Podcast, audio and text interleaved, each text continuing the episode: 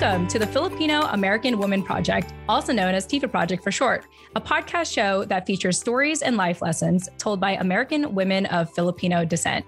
We're your co hosts, Jen Amos. And I'm Nani Dominguez. And thank you for joining us. If today's conversation resonates with you, text us and let us know at 415 484 8329 and if you want to show us some love, buy us boba at buymeacoffee.com forward slash Jen and Nani. It says coffee, but we love boba. Again, that's www.buymeacoffee.com slash Jen and Nani. Awesome. With that said, thank you all for your love and support. Now let's get into the show.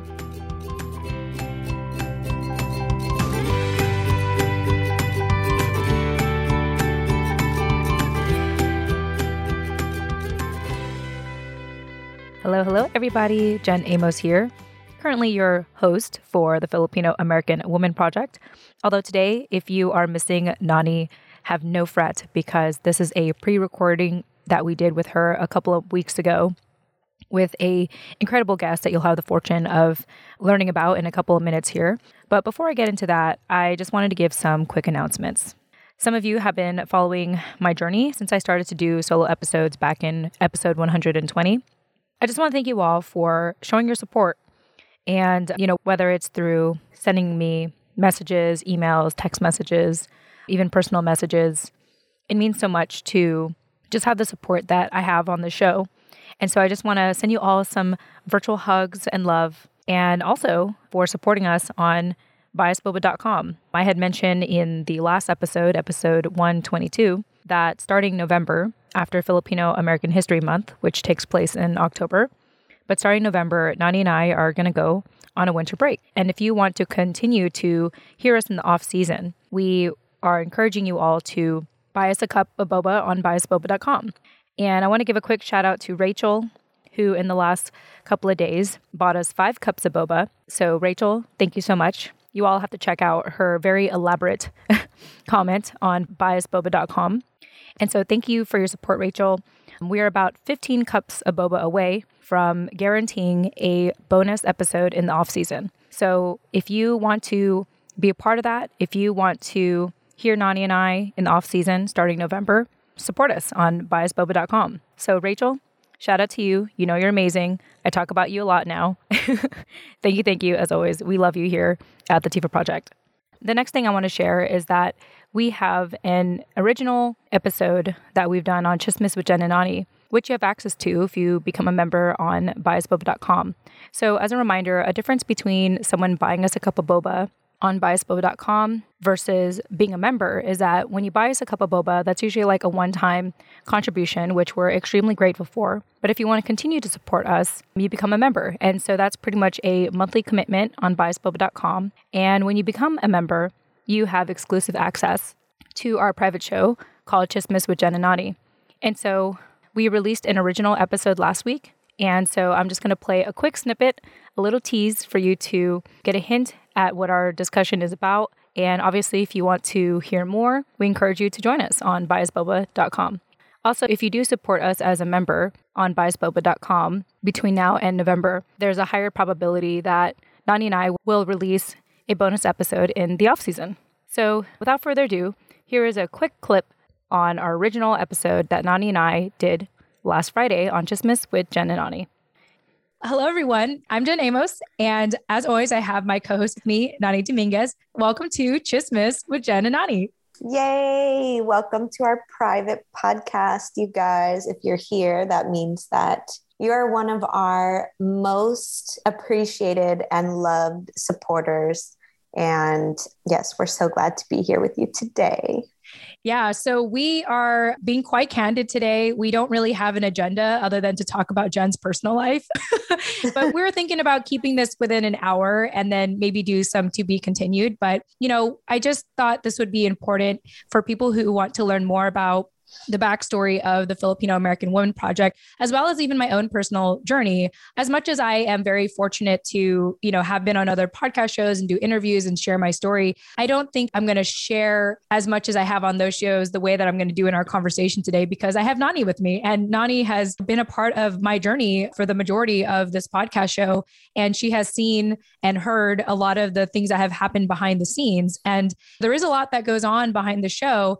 I mean, I've always kind of been this way where I get a lot of satisfaction in interviewing other people, even before I started podcasting. Like I always just wanted to genuinely get to know people. But yeah. I think lately I've been doing it more so on purpose to not deal with my own personal issues. So I figured this is a great opportunity for us to you know, for you all to come here and hang out with us for a little bit, of only exclusive here on Tsismis with Jen and Nani to learn more about us on a deeper level. But I really don't know how I want to approach this, Nani. So I need your help. Yeah. so any initial thoughts from you and the fact that we're going to start these series of us just kind of talking and sharing what's going on in our lives and behind the scenes of the Tifa project. Yeah, well, just to give a little bit of context, Jen and I are not just colleagues that work together on this podcast and the media projects that we work on that have kind of spun off in result of the Tifa project. We also have like a personal relationship. I call her Ate for a reason, you know, and I'm really appreciative to have her to either text or call or ping on Slack, however we communicate these days, you know, when I need to vent or when I need to talk or vice versa, you know, for her to call me in those moments where she needs someone to lean on for support. Also, I'm really, really grateful for that and just the relationship that we have. And I think that a lot of you guys have been curious of what that kind of looks like behind the scenes when we're not in our non-productive time together yeah. what our relationship looks like and so as she kind of touched on over the last year, well, really two years since, you know, I joined her on the Tifa project.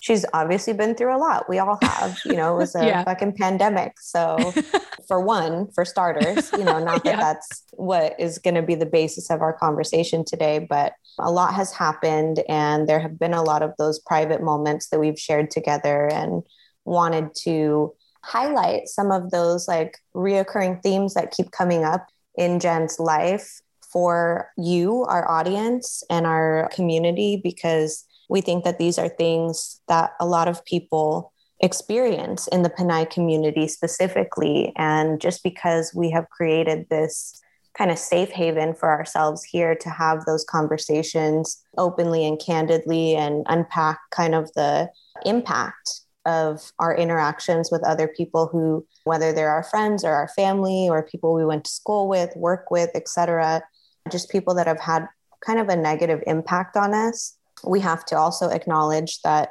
that is the world you know that we live in and that is kind of the dynamic that our culture thrives on and as much as we're normalizing that with our podcast and with the work that we do, it still very much is alive and exists. And so we do have to deal with it from time to time. And I think that spending so much time here in this space where it does feel safe to talk about those things and just be, you know, real, we also have to learn how to meet people where they're at.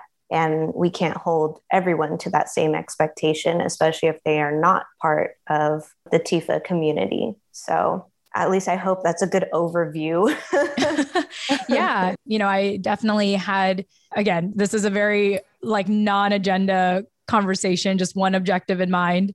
And I just appreciate everything that you shared. And we are very familiar with the crab mentality. We're familiar with competition, with comparison. We're familiar with all the negative aspects of being in this community, the, you know, lack of boundaries that we give each other, you know, the almost abusive way that people use family to say, we're family, we're family. But, you know, that also means I can abuse you in certain ways, whether it's verbal, physical, financial, you know, economic economical, et cetera.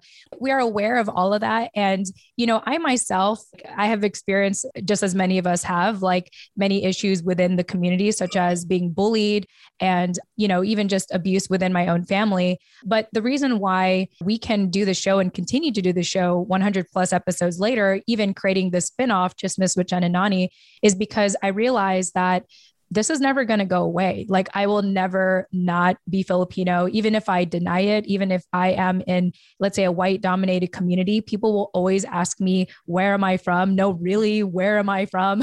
you know, and people yeah. will expect for me to speak about my culture. And so, you know, there's no running away from who I am. So I might as well lean into this and lean into the good, the bad, the ugly of our community.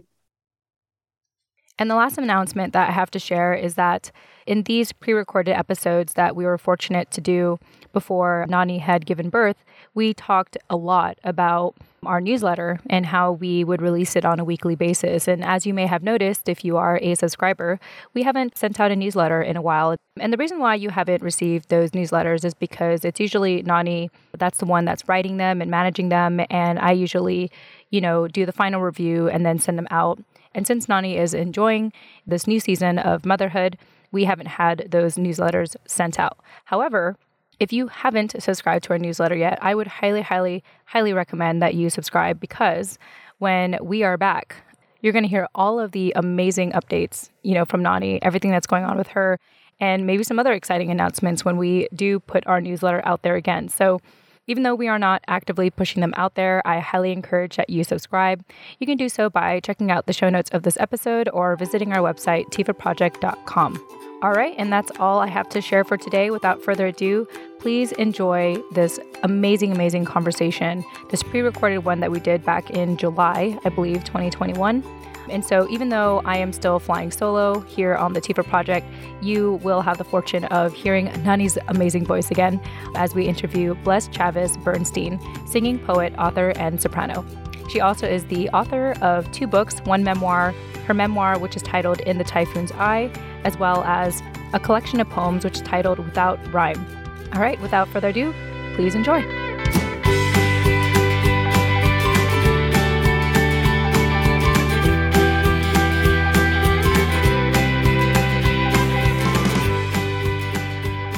All right. Hey, everyone. Welcome back to the Filipino American Woman Project. I am your creator and co host, Jen Amos. And as always, I have my incredible co host, Nani Dominguez. Nani, welcome back. Hello. Hello, everyone. Welcome back to Tifa. Yes, and we are excited to dive into our conversation today. But before we do, just some quick housekeeping things. I know in the intro we mentioned our phone number. I'll just mention it again because if this conversation resonates with you, feel free to shoot us a text or leave us a voice message at 415 484 8329. Again, that's 415 484 8329. Of course, if you are not comfortable with texting us right away, all good. You can also email us at jen at tfawproject.com as well as nani at tfawproject.com. Remember, we also have our academic paper available called Pinay Podcasters. Go ahead and read it now by visiting pinaypodcasters.com. It's also an opportunity for you to get a sneak peek into our exclusive community, Tsismis with Jen and Nani. Just visit pinaypodcasters.com and you'll get all the information there as well. And I think that's it, Nani. Oh, let's talk about the newsletter because, you know, we like to spend our time on there. I don't know if we're planning on, uh, maybe at this point, we're doing a bi weekly newsletter, Nani, but go ahead and share with the audience a little bit about, you know, the significance of our newsletter. And if we are scaling back at this point. Why are we doing that? Yeah. So Jen and I both have a lot going on in our personal lives, which you can learn about more That's on right. With Jen and Nani when you subscribe on buyusboba.com. So yeah, basically the newsletters are a way of keeping in touch with you guys these days. And instead of interacting directly with you on social media, or we know a lot of you guys send us, you know, personal emails or text messages on our Google Voice number, like Jen was saying, and even some voice messages as of mm-hmm. lately. So thank you for that. I know Jen is super excited to get those. Yes. Those are kind of the three main ways that we are keeping in touch with you guys and keeping a pulse on our Pinay community and just sharing a bunch of resources, news, messages, you know, personalizing it as much as possible for you guys. So that is the way that you can get in touch with us and keep in touch with us and see what's going on, what's coming up on the Tifa project, as well as Tsismis with Jen and Nani as of late these days. Yes. And just like what Nani said, because of our personal lives being as chaotic and exciting as it has been as of late, we might be pulling back from, you know, instead of doing a weekly newsletter to a bi weekly newsletter. So that way it'll give you two weeks to catch up. And especially if you don't read them every week, you know, now you have two weeks to read our newsletters at a time. Awesome. Okay, that's it. And of course, you can check the show notes of this episode or visit our website, tfawproject.com, if you want to subscribe to our newsletter. All right. Well, without further ado, I really just wanted to get the housekeeping out of the way because Nani, we have another exciting conversation today here in our TIFA community. So let me go ahead and bring our guest on. Her name is Bles Chavez Bernstein, and she is known as the singing poet, soprano, and she is an author of two books that we'll mention today. One of them is a collection of 100 poems called Without Rhyme, which was published in 2014. And we have a memoir that she also published called In the Typhoon's Eye. So, really excited to chat with her today. Without further ado, Bles, welcome to the show. Hi, thank you. Thank you for having me. Yeah. And also to our listeners, if you want to go ahead and check out Bles's work right now, go ahead and check out her website, blessingingpoet.com. She's also on Instagram, blessingingpoet, and all the other socials as well. But I figured the website, blessingingpoet.com, is a great way to get started to learn about her work and all that good stuff. So, for starters, Bles, I know that your publicist had reached out to us. So, shout out to Kristen. But more importantly, when she brought it up to you, what compelled you to say, Yes, I want to be a part of the show and share my story? Because just the name alone, the Filipino American Women Project, I said, that's me. I think that's me. I belong there. yes, you do. Yeah, uh-huh. absolutely. I just want to say I'm really excited to have your perspective because I think often when people listen to our show, they often say, Oh, it sounds like this is just a show for millennials. It sounds like we're just sharing perspectives of millennial Pinay's. And that's not actually true. We may have started that way because Nani and I are millennials and we did a lot of our marketing through Instagram. But the reality is that, you know, we've had people reach out to us because they found us on Apple Podcasts, they found us on Google, and, you know, we were able to get a wide range of of people wanting to share their stories. So I'm glad to have you on to add a different perspective, add a different, let's say, generation here. And one thing we were asking offline, because it's important for me to still, you know, use honorifics depending on who we're speaking to, depending on if you're older than me or not. And I remember we asked you offline, like, do you want us to refer you as auntie or ate? And you're like, just call me blessed. So tell us a little bit about that because with that alone, it makes me feel like you're just so welcoming and humble and, you know, just excited to kind of be at the same level with us. So tell us a little bit about like why you're okay with that, just us calling you blessed. Oh, that's an interesting question, I think, because now that you've mentioned it, I actually have to let you know that I have friends from all generations. Mm. It's like millennials, my latest I would say, millennial friend, a very good friend. We became very good friends when I hired her as mm-hmm. my production manager on my last huge concert, which mm. I did as a promise to my mom, who passed away the year before, the year mm-hmm. prior. I'm so sorry. My homecoming concert in, in wow. my home city, in Naga City. That's in the Bicol region. Mm-hmm. And we became good friends. And she's not the only millennial who has become a close friend to me somehow I could relate to her very well.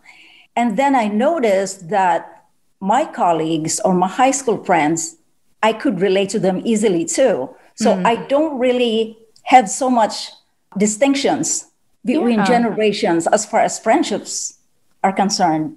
And I never thought of that until now that you've asked me the question.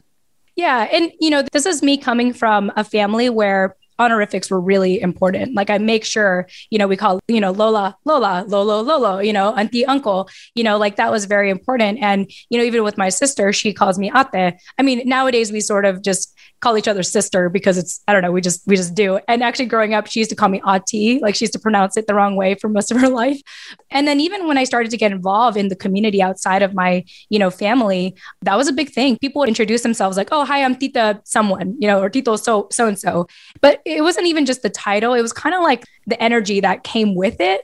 Like I felt like yeah. I had to be a certain way around them and I couldn't disrespect them. I remember I had this client who he was i mean this was like years ago but you know he was clearly you know much older than me. And i remember i said to him that i didn't want to continue our work together. And you know out of the blue he said you will respect me. Like he said that to me. He's like you will respect me. I will sue you. Like he said this to me and i was like well on paper which we don't fragile have. male ego much. Yeah and after that i didn't talk to him ever again. But it's like i have those experiences of like just because you're older i have to treat you a certain way so that's where it's coming from for me. So the fact that early on, like, even though this is not a big deal to you, it's very fascinating to me to know that, like, oh, you're cool with that because, like you mentioned, you have a wide age range of friends. And I think that's powerful.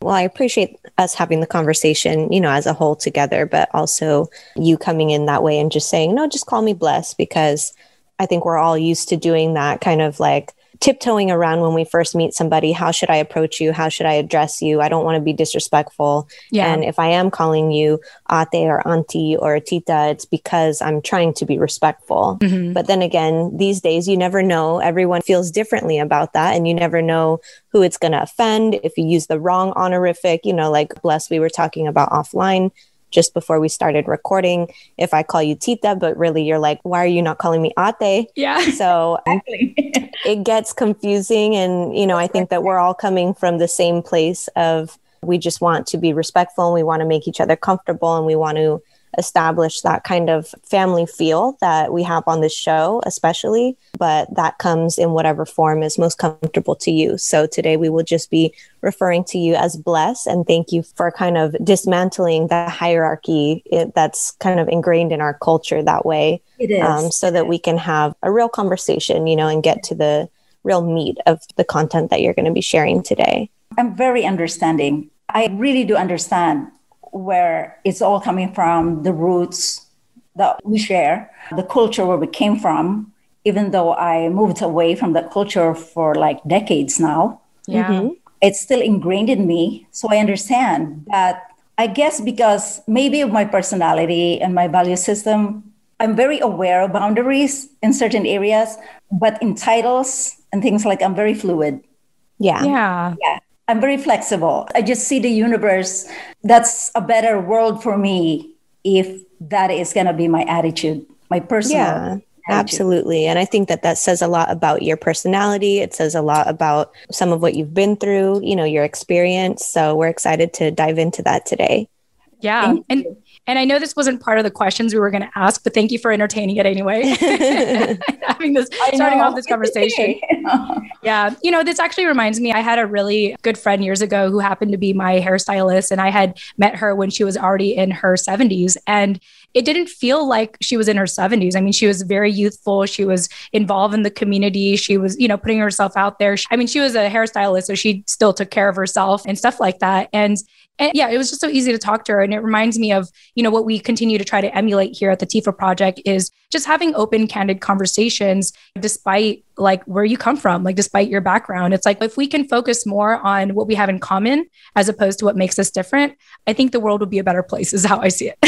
yes. And um, it works both ways.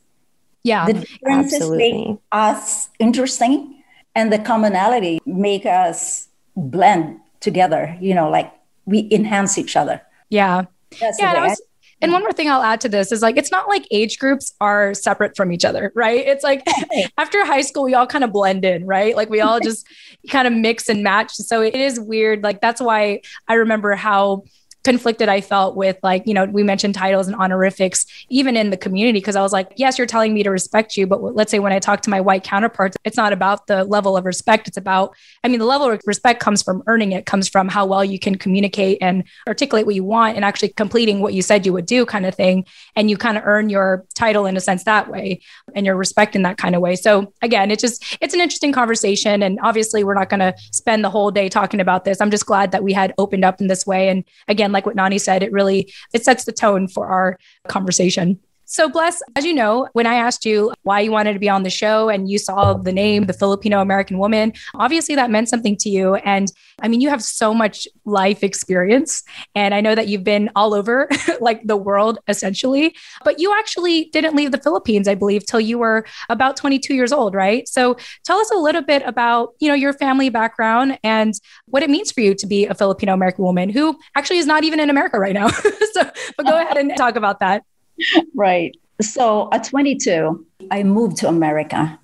Since I was 12, I already knew what I wanted to do all my life, and that's to be an artist, to be a writer, not just a writer, but a great writer, to be a performing artist, to be a musician. But I happened to be the eldest of seven mm. siblings, and my family was struggling. We're actually poor.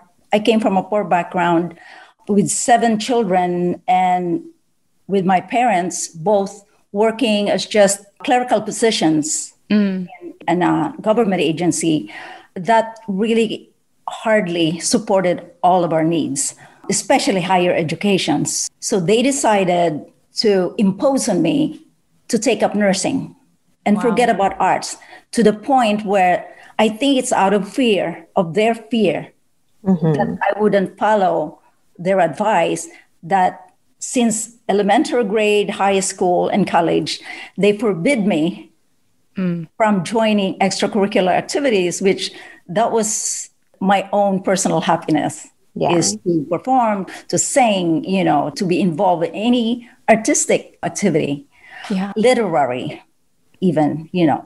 So I went to America at 22. I was a new nursing graduate with some experience in psychiatric nursing in University of Santo Tomas mm-hmm. in Manila. And I ended up in Miami Beach on a contract. So wow. I went there on a working visa. My parents paid the agency, and I think Mount Sinai Medical Center in Miami Beach paid my agent.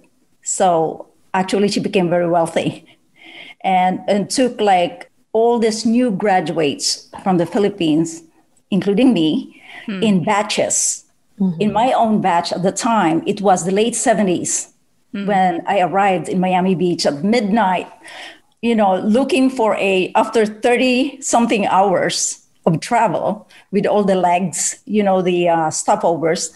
Yeah. I arrived at about 12 midnight at the Miami International Airport and looking for a uniformed gentleman, a security guard who was holding a big sign with my name Blistilva Valencia, you know, that mm-hmm. was my maiden name. And it was very, I would say, it was actually very strange feeling. I felt like I was thrown in this strange land. You know, everything was new, everything was unfamiliar. Culture shock. And, uh, yeah. Yeah, culture shock and a lot of unexplained fear inside, even though I denied that because yeah. I was on a mission. So every month, my parents expected me to send certain amount of money to help them because by the time I started working in America as a nurse and sending money, at the time my father already had a stroke and so he mm-hmm. was already disabled. So my mom at the time ended up being the sole provider mm-hmm. for the whole family. So that made a world difference. Yeah. Wow. world difference. Sending money every month to my mom to help her out. And so they all finished their college degrees while I'm working, you know, as a nurse in the US. But I promised them I would stay there maybe two to three years. Well, I broke that promise mm-hmm. at a certain point because my fiance then was waiting for me. So I went home after about maybe 13 or 14 months and got married. Back mm-hmm. to the Philippines. Back to the Philippines, you know, wow. and I had two children, but things didn't turn out the way I expected it in my own naive mind that I thought, you know, all the romantic ideas that I had as a young bride, as a young mother, you know, it didn't match the reality that I encountered. Mm. So I ended up deciding to go back, leaving my six month old daughter. Wow. And I think I mentioned that in the epilogue of In the Typhoon's Eye, because the book, the memoir In the Typhoon's Eye, actually started when I was three years old, all the way up to when I was 22. And I ended it, the last page was the scene at the airport when I was leaving. So, what I did, I decided to add a few pages of epilogue to fill in a little bit of gaps. And so that the readers, my readers, would more or context. less have an idea of what happened mm-hmm. in the US, you know, yeah. without without the whole story, but mm-hmm. just to give a little bit of overview. So now, mm-hmm. because of that, I think anybody who had read my book already have been asking me now, when is the sequel coming out? Mm-hmm. so yeah. it might be a really another project for me to do to fulfill in the near future. I was just thinking that I haven't had the pleasure, obviously, yet of reading your books, but I want to just because of how great of a storyteller I can already tell you are. And, you know, yeah. we read the background bit that you sent about your story. So I know that there's probably a lot that you've unpacked in that book. And it just seems like the theme of your life has been dealing with that disconnect between your idea of what you wanted for out of your life and what is actually the reality of what's happening around you. And so I think that that alone in itself, without having gone into any detail yet is very inspiring. And yeah, I'm just on the edge of my seat wanting to learn more. Thank you. I believe I believe that I was born a poet. Mm. And out of that, for poetry and beauty, as a young girl between the age of three and four years old, I was already a lone player. You know, mm. I played alone most of the time because I was the oldest. And also we were living in a remote barrio mm-hmm. near the slopes of Mount Isarog in Bicol. We were like in the flattened area between hills. So that was my environment. Mm-hmm. I remember I would be talking to the trees, you know, pretend that I was a queen or a princess. Yeah. And, yeah. And all the birds, I would imitate them the mm, way they sounded. And I would make up tunes in my head. And then when I see the clouds moving up in the sky, I always wondered where the angels were. Mm. And then I believed then as a kid that, oh, the angels were watching over me. So I was yeah. I was never afraid, you know, going to the woods. I love wow. that. Yeah. You're a very imaginative kid, it sounds like. I also just love a lot of the alone time you gave yourself because I imagine as the eldest of seven, there was a lot of pressure on you to be a lot of things to, you know, not just your parents, but even to your siblings. But the fact that you go off into the woods in a sense and, you know, have this time to yourself and your connection with nature and trying to sing like the birds in a sense. I mean, I imagine that was like a peaceful, serene, opportunity for you, right? To like have that time to yourself. Yes, yes. And I think maybe those were the making of myself as an artist. Now that I look back, mm-hmm. you know, at those times, I believe that I was born a storyteller. But I always wondered, I said, why did I wait this long, you know, decades from the time my dream was born how come I waited this long? I really didn't wait this long. It's just that life happened to me. Yeah. And then I reflect on it now and then. And I said, okay, if I was born a storyteller, if I didn't live my life through all those decades, what stories would I tell? Right. Mm-hmm. Yeah. Um, you yeah. have to let it unfold. I'm curious to know, Bles, because one thing I had found with a lot of my friends, I think about my brother, for example. So, you know, just like with you, my mom had expectations for my brother to become an engineer. And, you know, he was kind of the techie guy in our house. He'd always fix our computer. Like he'd always knew how to like fix things in the house, mainly electronic related things. And so he naturally went to college for computer engineering. But by the time he was a junior and a senior, he switched to graphic design.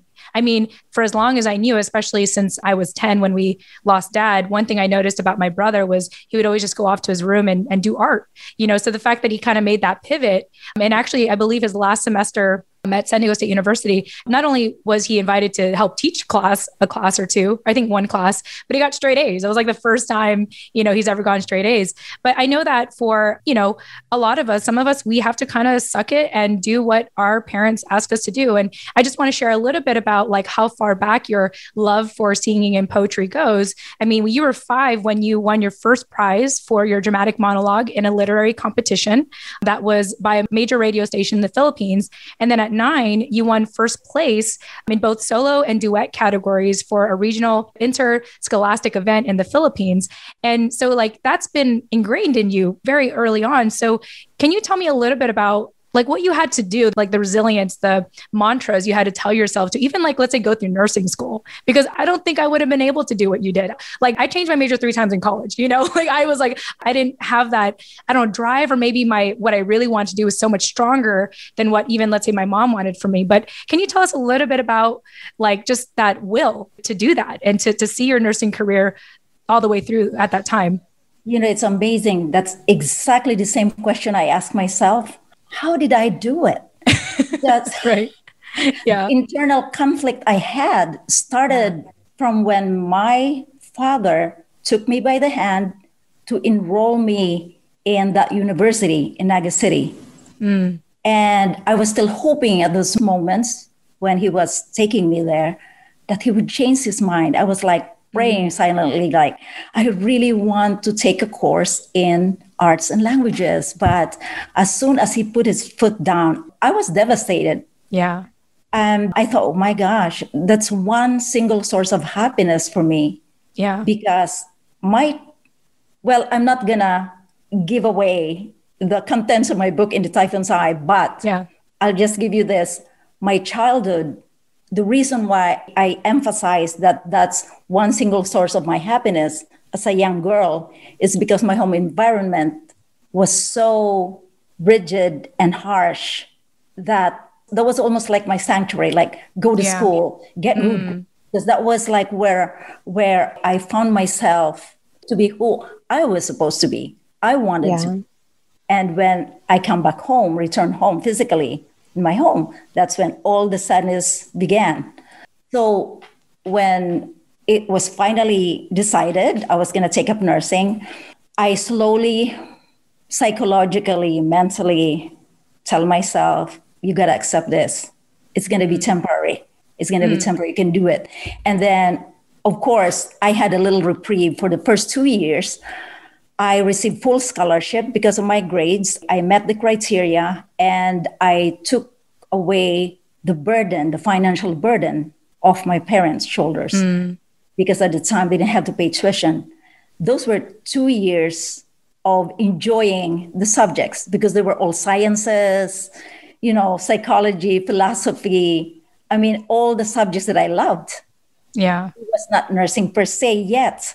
But on the third year of nursing, I was strongly tempted to sabotage it. But mm-hmm. every time that thought came to my mind, my heart melted. And I said, No, I don't have the heart to do this. Yeah. My parents worked so hard and pinned all their hopes on me for a better life for everyone in my family. I couldn't do it. I couldn't do it. So I just did what I usually do get high grades. but every time it was like nursing subject, like lab, yeah. you know, the, the nursing itself, the demonstration, the in services, the instructions done in the lab where you have to watch the patient, position the patient, take care of the catheter or all those i was like cringing inside you know yeah. it's like oh my gosh you know i tell myself in my thoughts would be this is not me you know this is not me yeah. but i went along with it because of the way i felt bad for my siblings i guess that's love i also grew up in catholic schools high school through college and self-sacrifice was such a big right part of the indoctrination. Yeah.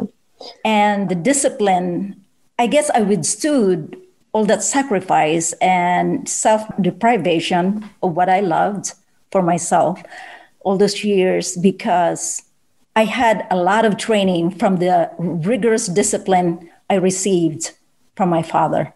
Yeah. Uh, yeah, postponement of wants, deprivation of yourself, of your personal wants, sacrifice. I had enough training, and maybe that's one of the keys why I graduated satisfactorily yeah. with cum laude in nursing. well, well, congratulations on that first. yeah. Least, yeah. I, yeah. I couldn't even believe, I don't know how I did it, but I did it. Yeah. I think that what you're describing here and the way that a lot of us are taught what love is is that utang na loob i think it's called which is uh, yeah which is something that we talked about a filipino psychology term from our interview with dr abby mm-hmm. which i think should be out now at the time that mm-hmm. you guys are listening to this interview where she really goes into more depth on what that is and how it's really like a debt of will to our family and our loved ones. And so I think that comes with a lot of the self sacrifice that you were just describing and kind of, oh, yeah, I know that this is not where my heart is or what I want to be doing or what I'm passionate about, but I have to because my family is in this position or I need to, you know, better someone else's circumstance. And that's where, you know, that mindset, whether it manifests itself in the form of like becoming an OFW from the Philippines or going into nursing, you know, being even from here in America or doing whatever else it is that your family thinks that you should do. We're just trained in that way. We're brought up in that way to follow orders. And, you know, like we started this conversation out with the whole talk about honorifics and how mm-hmm. you respect your elders. It's part of how we show respect to our family and our elders is to do, put our heads down and just do the work, you know, do what we're told. And I think eventually that comes back to bite us if it's not really what we want inside.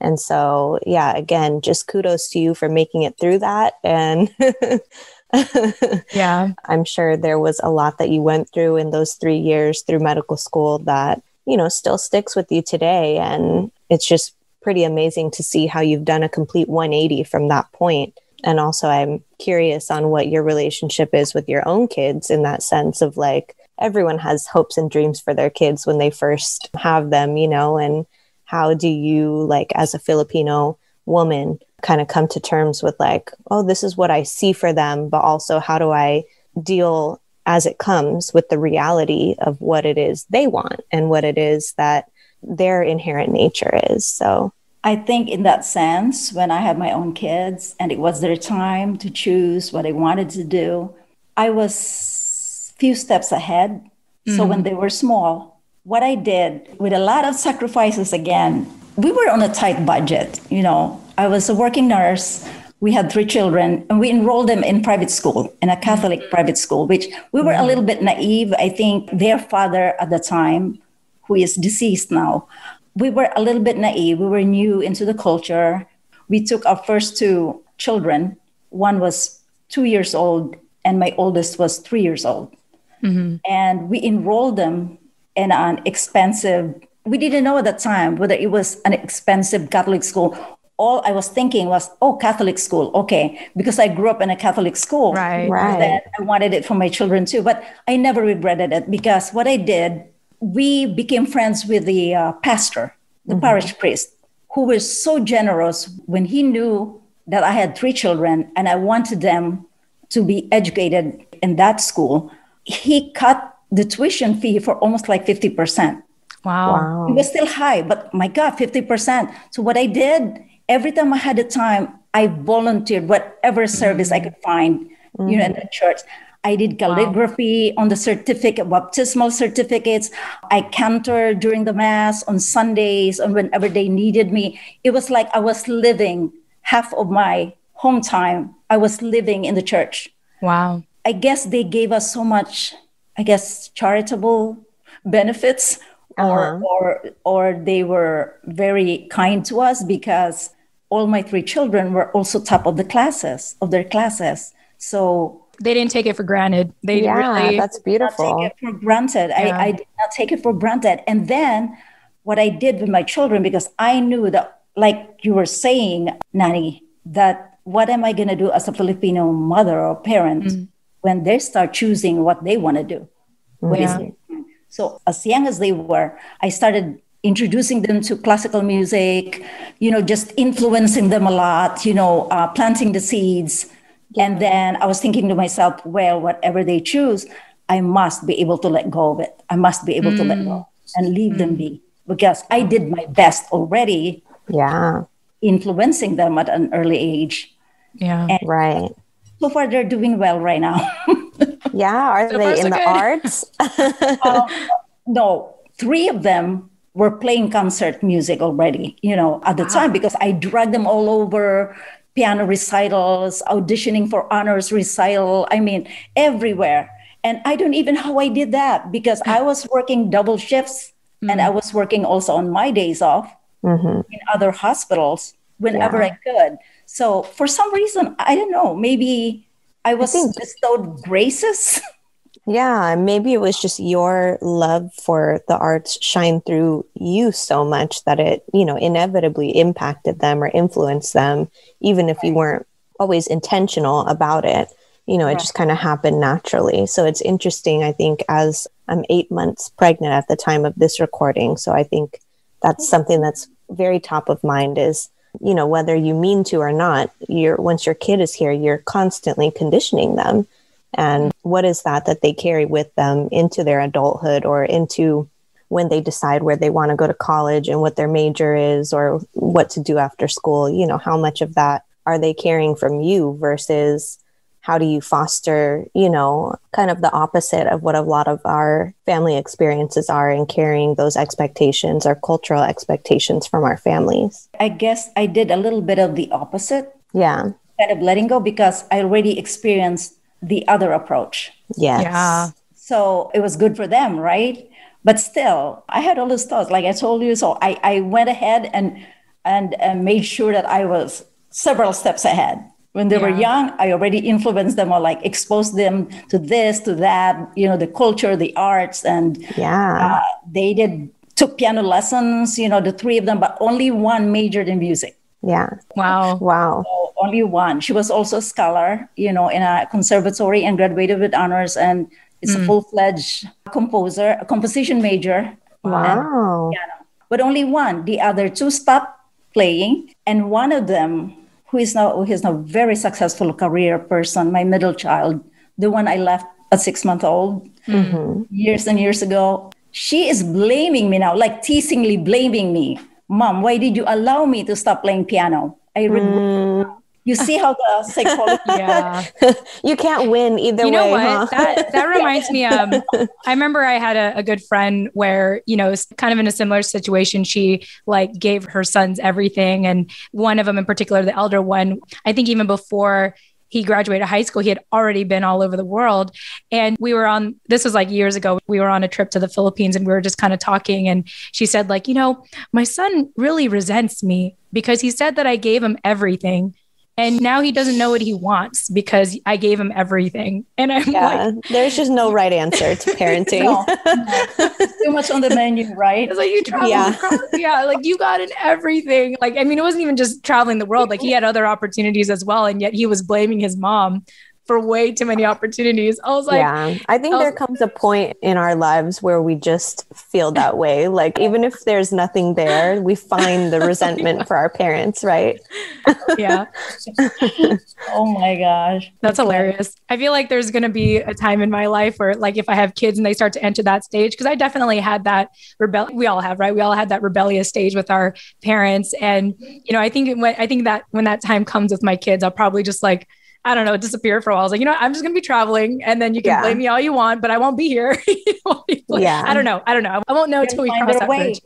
Yeah, they will like forced to find our way. Exactly. Exactly. exactly. Yes. Yeah, yeah, There you go. That's that's interesting. You know, when you're talking about parenting now, mm-hmm. or parenting issues or or experiences, there was a time because my mother lived with me for 28 years mm-hmm. in America. Wow. Mm-hmm. Yes. Wow. 28 years. I was very close to my mom. She handed me, it was from her that I inherited this intense love for music. Mm. If my mom was alive and she'll talk to you about music, she'll talk to you forever and ever. She won't stop talking when, when the topic is music. She was always a champion in singing and my voice is not anywhere near her voice. It's a totally different voice, very powerful. And she said that so when i started even uh, doing concerts you know in theaters and my mom was there she told me that she was she was living vicariously through me in my she said it's a dream. It's my dream my life that i never had. She yeah. would always tell me that yeah. But what reminded me now is the parenting issue mm-hmm. when i became a widow i was 39 mm-hmm. of course i was raising I had no choice but to raise by myself two teenagers mm. and one barely nine year old, my youngest. So my oldest is a boy. He's a man now. He's a young man, and then two girls. Mm-hmm. Then the teenage issues started to. Oh yeah. Mm-hmm. You know, his attitude, wouldn't listen, mm-hmm. would do the opposite of what they knew was included in your value system. They knew that, but they'll do the opposite anyway or something else. Yeah. And uh, testing. So one day I was alone in my house. They were all with their friends. There was like, it was a sudden epiphany, you know, like, oh, I am not, I am not using parenting style that I experienced from my parents. I mm. will create my own. So mm. it was almost like experimental but real because I implemented it right away. Mm-hmm. I decided I was going to create my own parenting style based on how they are, their age, and based on the presence of our cross cultured home environment. Yeah. Wow. Because here it is. Here's on one side, there's my mom, another generation. Here was I, and then my children. Mm-hmm. Yeah. The other generation. So we're all in the house. And I had to find a balance. It was very fine balance between my mom's perceived unacceptable behavior of my children mm. and my own perspe- my own perspective. Mm-hmm. So I decided, you know what? I'm gonna do a different style. I'm gonna be be very level with them. I'm gonna talk to them. It will be like talking, and then I will create certain rules when they're out of the house. And I never included rules that I knew I couldn't impose. So mm. it was in between, not strict, but like it's almost, you think externally, if you were observing us, I was very much liberal, yeah. but not really. I had my own backup plan all the Ready. time. Yeah. Backup plan all the time. And the one philosophy that I followed in my parenting skill because of that situation, being a single parent, and being cross cultured at home, what I did is I made sure that when I explained to them my rules, I expected them to follow it. Mm-hmm. And I made them feel all the time that I trusted them 100%. percent mm Yeah, that's important. I wanted Otherwise, they don't understand why. Exactly. And right. it, yeah. it really worked. Yeah. And of course, I get some heat from my mom because my mom thought I was so liberal, you know. and you know, I'm wondering if this has a lot to do with you know raising kids and in American society. I mean, the key word you use there is explained. You explained you know, well, first of all, you had a conversation with them and you explained what you wanted. And I like how you extended your trust to them because I think it makes them feel like they're part of the decision making process.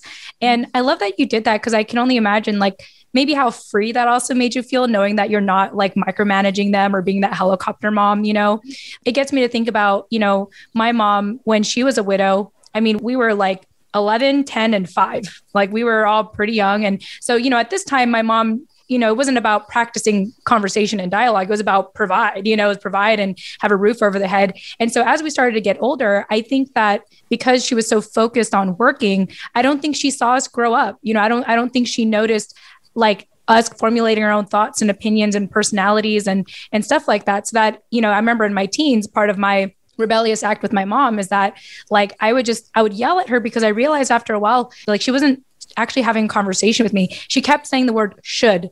You should do this. You should do that. You know you should go to this school. You should oh if you go to this school you should study this. Oh you're not studying that? You should like i, I first majored in psychology even though of course she probably wanted me to be a nurse but she was like oh you should get your phd so you could be considered a doctor you know? And then i changed my major again. Oh you should like get your bachelor's degree so that you could become an officer in the navy. You know like she just kept saying should and should and should and I'm mm-hmm. thinking if it's because like maybe to your fortune, like your eldest was already a teenager who already had thoughts and opinions and a personality that you can have this conversation where I think with my mom, I think there was a point where she, and this is not to bash her, it's to just kind of understand where she's coming from. It's like she raised us at a time where we needed to look to her as the leader, as the provider, and stuff like that. And I think she kind of kept at that until she became an empty nester. And, you know, now we're all doing really well. Mom's great. She's also in her 60s, and we all have a wonderful relationship today. Like we're all pretty candid about our lives with her. We're doing great. But I think about at that time, like how difficult it was to just feel heard by her, you know, to just be like, Mom, why this? Why that? And she would just, you know, kind of stonewall me. And if I yelled, she would especially stonewall me. So I like listening, you know, and I know Nani asked the question, but I'm learning too, just from you sharing yeah. your story of how you're, how you took care of your kids at that time. Yeah, and I like the different perspectives too, Jen, because your mm-hmm. mom was also widowed at that time, you know, mm-hmm. from when you guys were a young age. You were 10 or 11, I think, around yeah. that age. Yeah. And then you're the middle child. So I think that, especially as like the eldest sibling, you're the middle child, but you're the oldest girl, mm-hmm. right? And then for Bles, Bles was the eldest of all seven. And so I think yeah. that in Filipino families specifically, the eldest child or especially the eldest daughter is kind of looked at as like the third parent or the second parent in those cases. And so it is kind of coming back to that utong nalaub that's like the debt of the will to the family. Yeah. Yeah. And so it's interesting to have the different perspectives from both sides, I guess, of similar situations. Similar. Very yeah. similar. Yes. And it was difficult. There was a yeah. time, there was about maybe five years that after I became a widow, my oldest child, my son, did not talk to us. And we were all living in the same house. He stopped talking to us. Wow. So I, I couldn't break the wall. So it, I don't know how we did it, but we're in a better place right now. We're, we're oh, really oh, God. Yeah. very strong relationships. You know, I have four grandchildren. Wow! Congratulations. My mom, my mom's so still waiting alive. on us. oh, really? it makes me feel so alive. You know uh, that that part of my life, and yeah, we know each other's intimate you know thoughts and my daughter especially would share with us. Yeah. And my son you know came around yes doing very well. Uh, yeah. and is still single. That's the only prayer that's remaining right now for me besides health and that's safety. so i'm praying for him to find his I, I, wonder if it's because you set the standard for what he should be looking for. You know what I mean? Like maybe mm. your dynamic, your relationship, like maybe that's what it is. Like, who, mm-hmm. like that's my theory. But I am curious to know because for me, it took me. So I'm in my young 30s now, but in my late 20s, that was around the time when I really started to understand my mom and all the sacrifices that she made. And I made a decision. Like it was interesting because I remember telling myself at this point where and I, like I mentioned this like years ago, but I said, I said like, you know, my mom hasn't changed. My mom is still very the same, but I've changed. And I, I could see her differently now. I could see the sacrifices she made. And because of that, I got to a place in my life where I just loved her for who she was, not what I wished she could have been. You know, like I was so focused on, oh, I wish my mom could be more emotionally invested in me. You know, I wish that she can give me her undivided attention. I wish this, I wish that. But when I got to a place where I was like, well, mom's love language is acts of service. Like she provided she you know there was always food on the table when we came home. She was always the first one there if we're sick or had to pick us up from school. Like that to her was a form of love. And so i'm curious with your kids like did you kind of realize when that turning point was for them to like to come to you and now you have this you know amazing fruitful relationship with them? I think it's probably the process spanned for happened slowly but surely and spanned for like maybe a decade mm. when they were becoming young adults and then they started dating. Mm. and they were open to me at the time already because i really enforced my new parenting style. Yeah. I, yeah. i was so convinced that it was going to work and it worked. Yeah. Yeah. Because i didn't want to lose the connection with my children yeah. And I think that that says a lot too, you know, at least with Filipino moms, in my opinion, the openness of that communication, like on both ends, kind of explains, you know, I'm setting these rules, especially to a young teenager who just wants to break rules for the sake of breaking rules, right? so I think that having that open communication and explanation of like why this is a rule, it's not just me mm-hmm. trying to control what you do or you know, like make your life a living hell. It's me, you know, trying to teach you at the same time as I'm giving you your own agency to learn how to navigate the world by yourself. And so I think that that maybe is from what I took about your relationship with your dad, kind of your way of breaking that generational yeah. cycle in parenting your own kids. And instead of him kind of instilling that debt of will in you to do what he says, you know, for the sake of him and the family. It was you loving them in your own way and trying to convey a different message. Mm-hmm. Yes. Yes. Yeah. It was an extremely conscious effort on my part because yeah. I believe that the way we were parented or the way we were raised always spills over to the next generation. Exactly. If we depend on our impulses. Right. If we continue it. Mm-hmm. Right. And then it will never cut. For example, abuse. Mm. Yeah. Physical abuse, emotional abuse. And I had those impulses, you know, to enforce corporal punishment. And every time that impulse came up, because mm-hmm. you know you get frustrated you get angry you know at them when they're not listening yeah. i stopped myself and it was such a process it was such an internal process Yes, that is something that I'm thinking of now. It's like I'm always asking all the moms that I meet and yeah. know, like, what is your take on spanking? like, do I spank my kid or do I not spank my kid? Because I got spanked, but also I understood at the time that I was getting spanked because it was out of love. It wasn't like I thought that my grandma was trying to hurt me. Yeah. You know, I wasn't scared of her or threatened by her, but I understood that it was you know, like a consequence to an action and that it was out of love that she was trying to teach me something. It wasn't that she was, you know, so I think that I don't know how she got that across to me at such a young age, you know, but I think that if you're able to do that, then it's one story. But if you're not able to do it, then it just ends up being extremely traumatic and you're just repeating these like cycles that these kids carry with them, like you said, throughout the rest of their lives. So I think that that's always a interesting conversation and will be a internal process for me to work through as well. oh, believe me, before my conscious, you know, discovery and effort happened, believe me, I spanked my kids when they were little. Okay. And, uh, so yeah. I have the green light. uh, no, I, I did. I spanked, but it was like conscious also, the action Right. And I knew in my mind what was going on is that, okay, this is going to be because you did this, you did that, you know. But then there was a point where, you know what, this is not really what I wanted to do. Right. So I that kind of faded. And yeah. now when I look at them, how they're raising my grandchildren, said, oh no, mom, we, we don't enforce any of those physical. We talk mm. to them. Mm. And I notice, I observe them mm. talk at an early age. I said, oh my God, three year old, four year old, and they do listen to mm. their mothers. well, good. That gives me yeah. hope. I hope I'm able to do that. yeah.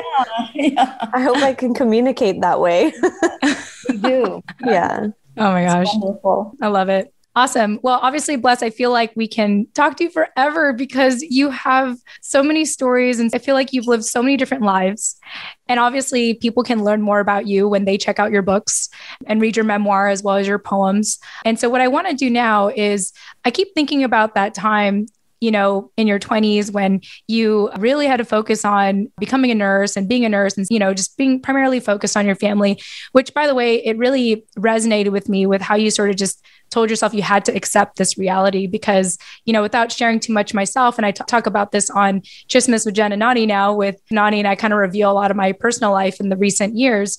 I feel like I'm in a place right now where I do have to just like for me my escape is my career like like what i do in podcasting what i do in my work with my husband like it feels like that's my escape because other aspects of my life are just out of my control like like in a sense so i just i really appreciate you sharing that part of your life now, when did you kind of arrive to this place? Because obviously, like I'd like to say, a happy ending did come for you, you know, but when was that pivot for you to be like, I'm going to pursue my dreams again? I'm going to pursue what I wanted since I was like three.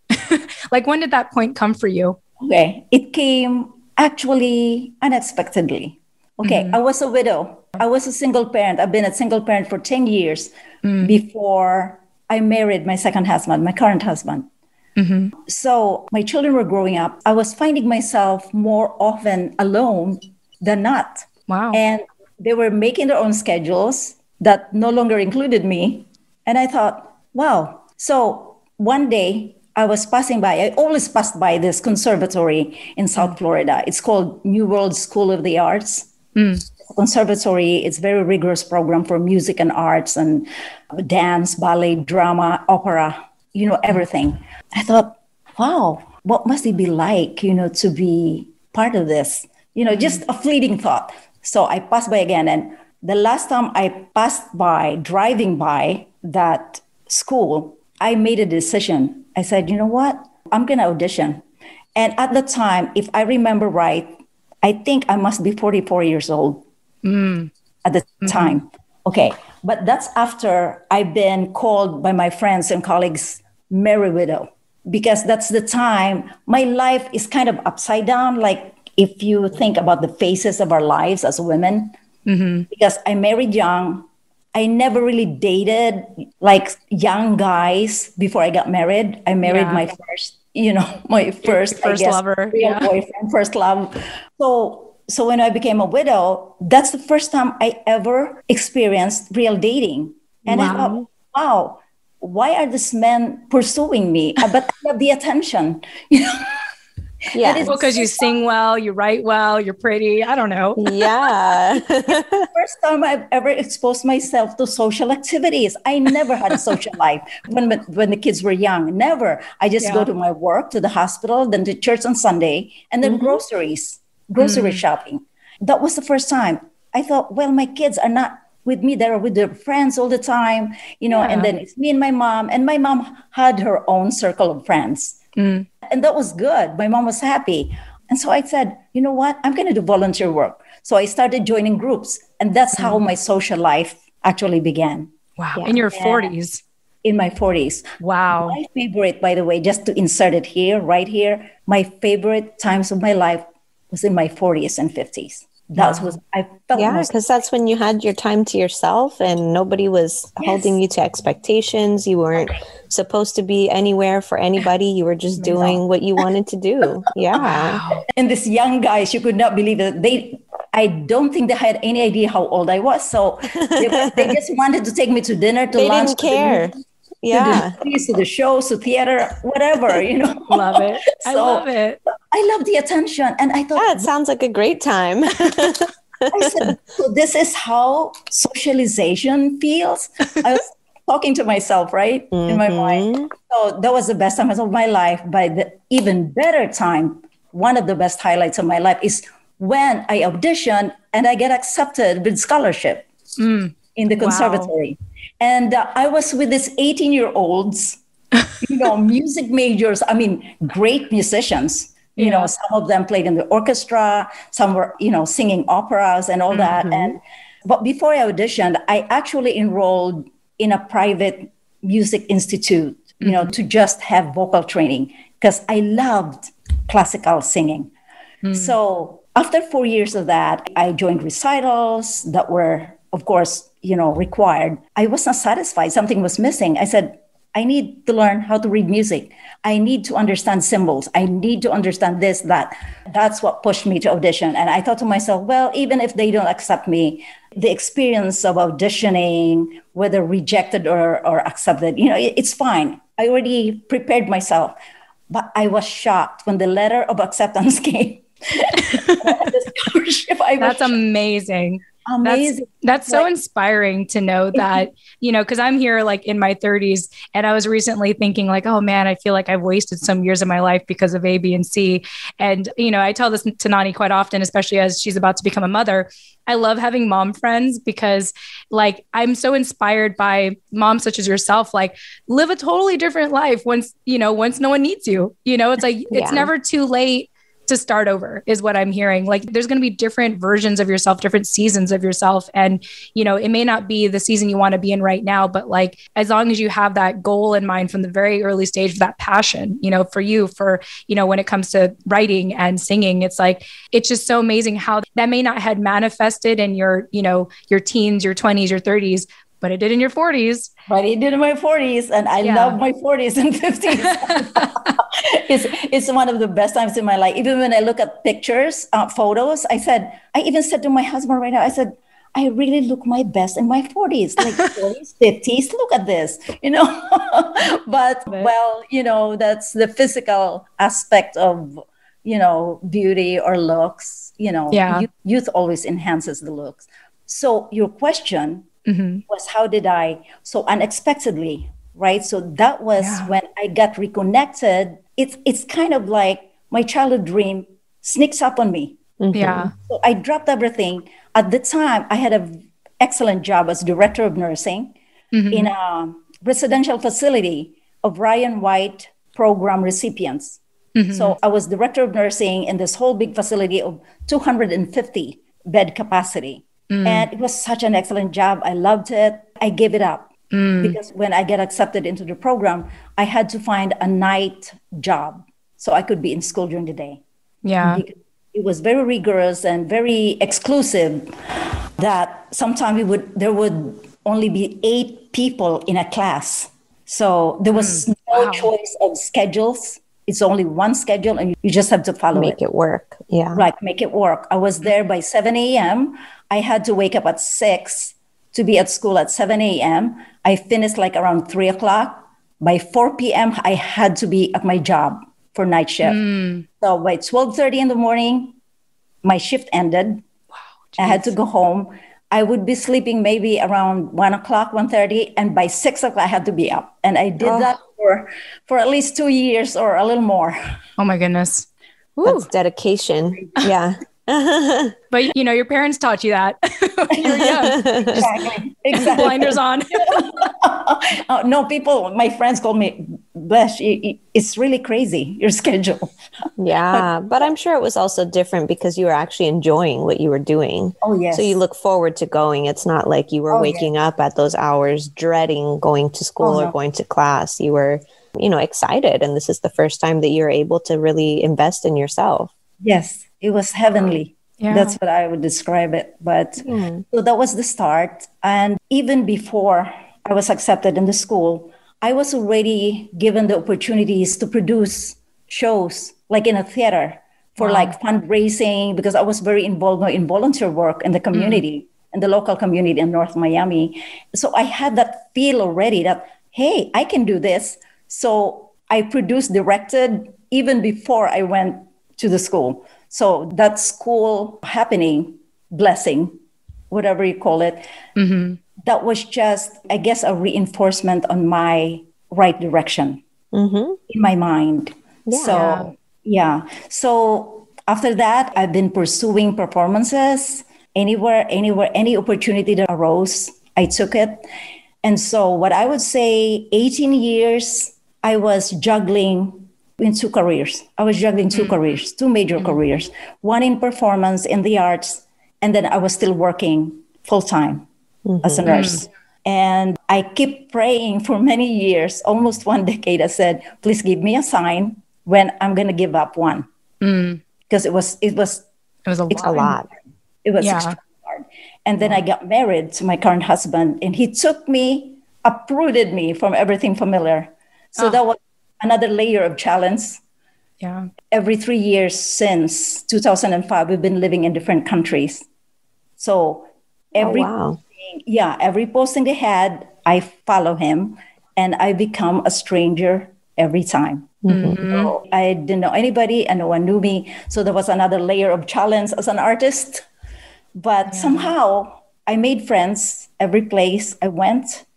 My first ever debut performance on stage for a full two hour concert of singing happened in Bangkok and Thailand Cultural Center Wow. where uh, the famous opera singers, where I've seen them perform, uh, they're retired now, I think. Kiri Te Kanawa, Renée Fleming, you know, some others, they have performed in that theater too, in Thailand Wow. Cultural Center. Wow. But That was so significant for me. And I think after that debut performance, I told myself, you know what, I can do this again. So, so I've been doing it ever since. yeah. And um, that's how I went back, or should I say, it came back to me. Yeah. My childhood dream. Yeah. Yeah. And I think that. I can say that right now I'm living my dream life. I say that because I consider myself now a full time artist, which I've been Yes. dreaming Yes. You have a publicist.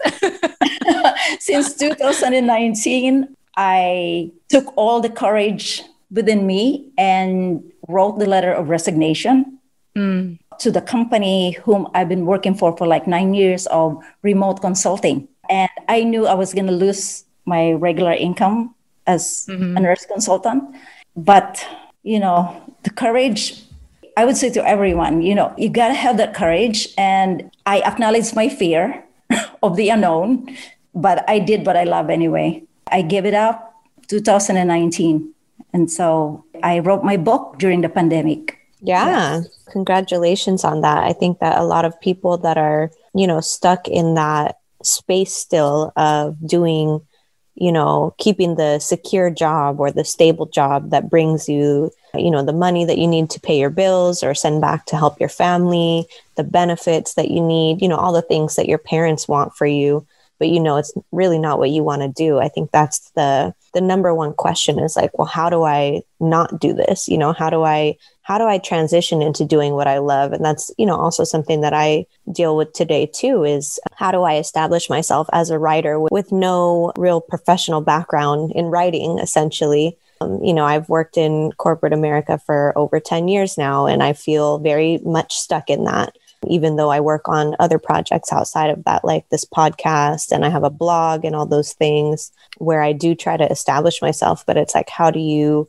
kind of get to the point where I can give up my day job to do this full time. And so I think that that is your story is a great outline of how you do that and really just using that work ethic that was instilled in you maybe for to complete someone else's idea of what you should be and really rechannel it into you know working for your own dreams and to achieve your own dreams and that for a while, it is going to look kind of hard and it is going to be a sacrifice in one way or another, whether it's your time, your energy, you know, your ability to do other things. But eventually, if you put in your hours and you put in enough work, and it will pay off and you'll be able to quit that day job or to quit whatever it is that you feel stuck in and really go full throttle with your own dream. Yes.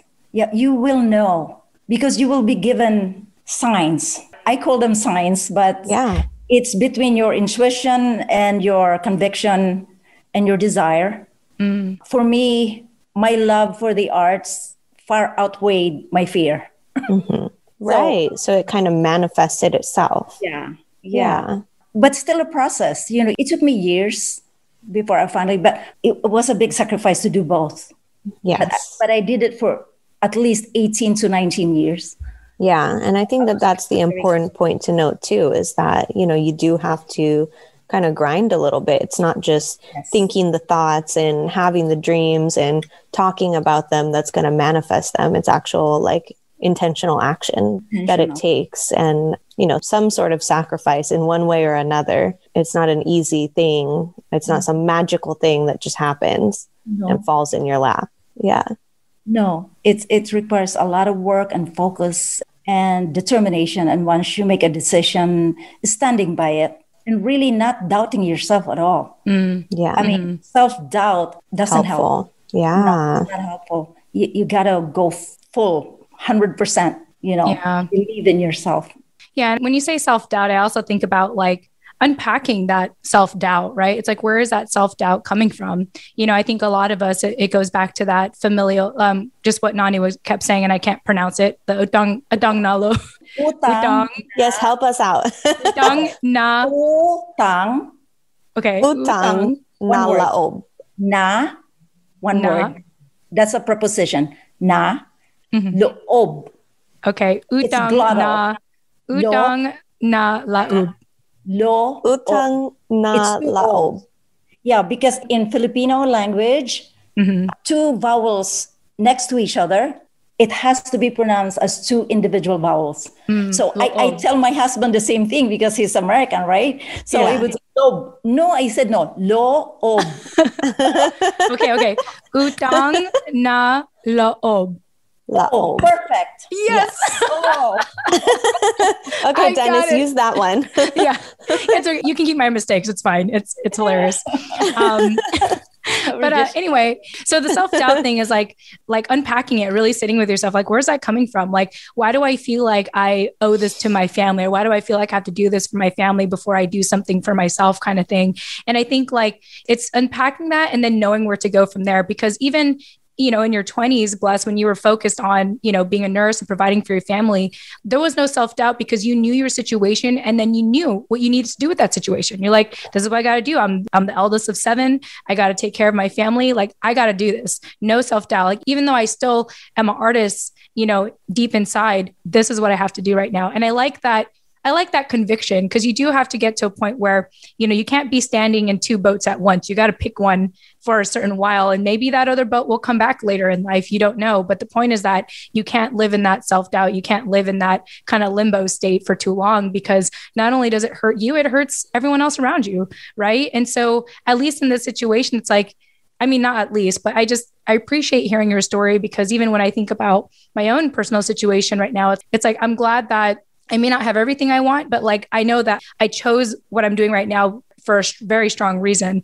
And I'm going to stand by it until something else comes up, until another opportunity comes up. So I just find that very inspiring. And I've really enjoyed, you know, just listening to your story today. Well, I think that that is sums it up beautifully too. Yeah. I, I just want to acknowledge another reason why, maybe another reason why I wrote the book. It's not just to tell my story, to hand it to my children and my grandchildren in the future. It's also a gesture for me to honor my parents, mm. even though a lot of the sadness in my childhood was caused by maybe mainly my father, as I wouldn't go into details right now because it's mm-hmm. all in my memoir. Mm-hmm. Because whatever he did, if we had some harsh experiences as little children, you know, in my home, uh, I still believe deep inside me that everything my father did with my mother was still an expression of a love mm. that maybe only only he knew.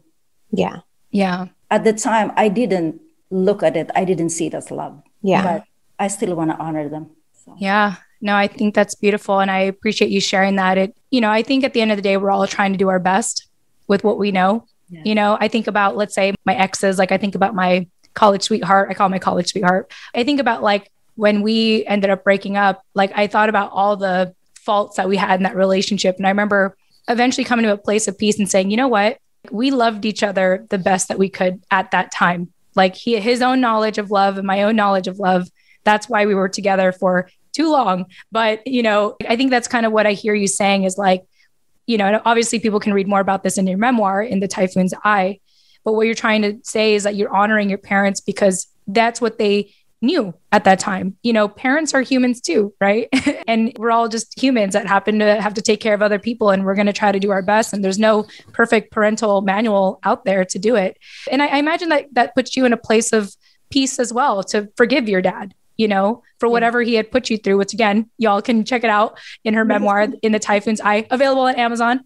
But thank you for sharing and, that, and Bles. Barnes and Noble and all major bookstores, mm. online bookstores, they're they're available both in digital copies and paperback. Wonderful. Yeah. Oh, I love that.